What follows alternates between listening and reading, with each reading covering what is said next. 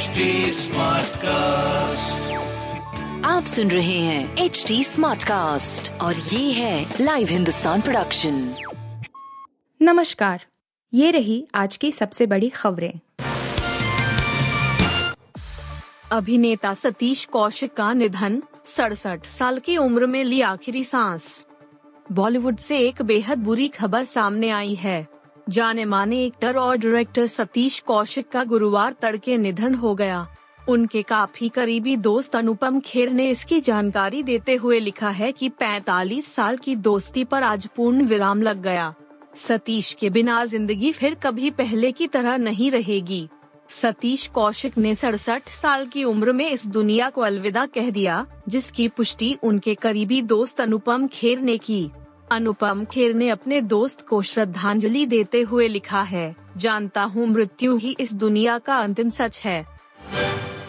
NCP ने नागालैंड में दिया बीजेपी गठबंधन का साथ, महाराष्ट्र तक लग रहे कयास। राष्ट्रवादी कांग्रेस पार्टी ने बुधवार को नागालैंड सरकार को अपना समर्थन देने का फैसला किया। हालांकि घोषणा करते समय उन्होंने यह स्पष्ट नहीं किया कि एनसीपी सरकार का हिस्सा होगी या केवल बाहर से सरकार का समर्थन करेगी।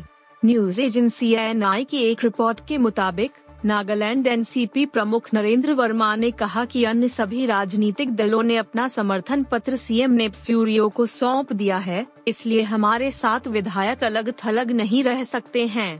नागालैंड एनसीपी प्रमुख नरेंद्र वर्मा ने बताया, मैंने हाईकमान से अनुमति मांगी और पार्टी अध्यक्ष शरद पवार ने अन्य राजनीतिक दलों के साथ जाने के प्रस्ताव को मंजूरी दे दी।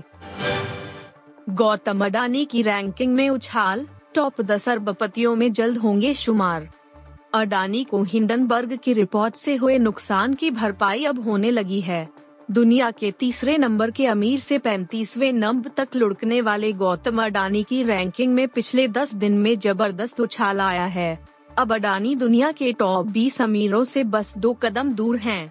और अगर अडानी ग्रुप के स्टॉक्स पर निवेशक ऐसे ही भरोसा दिखाते रहे तो बहुत जल्द वो टॉप 10 में पहुंच जाएंगे हैं। ब्लूमबर्ग बिलियनियर इंडेक्स के मुताबिक अडानी ग्रुप के चेयरमैन गौतम अडानी इस समय दुनिया के अरबपतियों की लिस्ट में 22वें नंबर पर हैं। उनके पास कुल संपत्ति अब 54 अरब डॉलर की है। इस लिस्ट में अम्बानी 83.6 अरब डॉलर के साथ 11वें नंबर पर हैं। होली की रात दिल्ली में तेज रफ्तार थार का कहर, 8 को कुचला, 2 की मौत।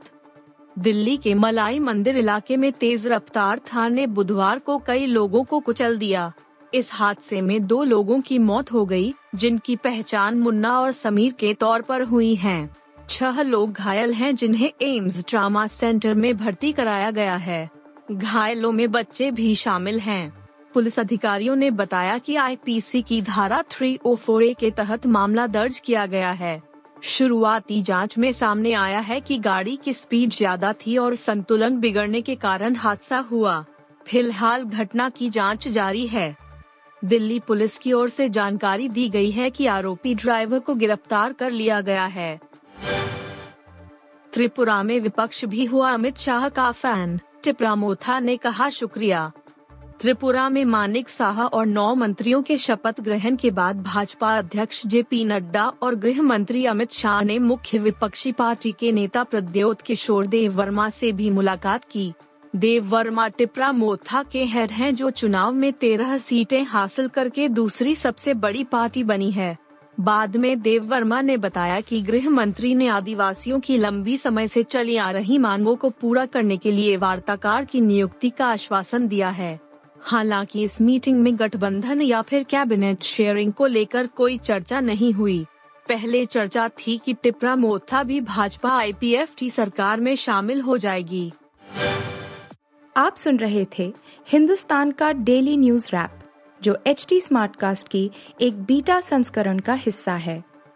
आप हमें Facebook, Twitter और Instagram पे @HT Smartcast या podcasts@hindustantimes.com पर ईमेल के द्वारा सुझाव दे सकते हैं। आप सुन रहे हैं HT Smartcast और ये था live Hindustan production. HT Smartcast।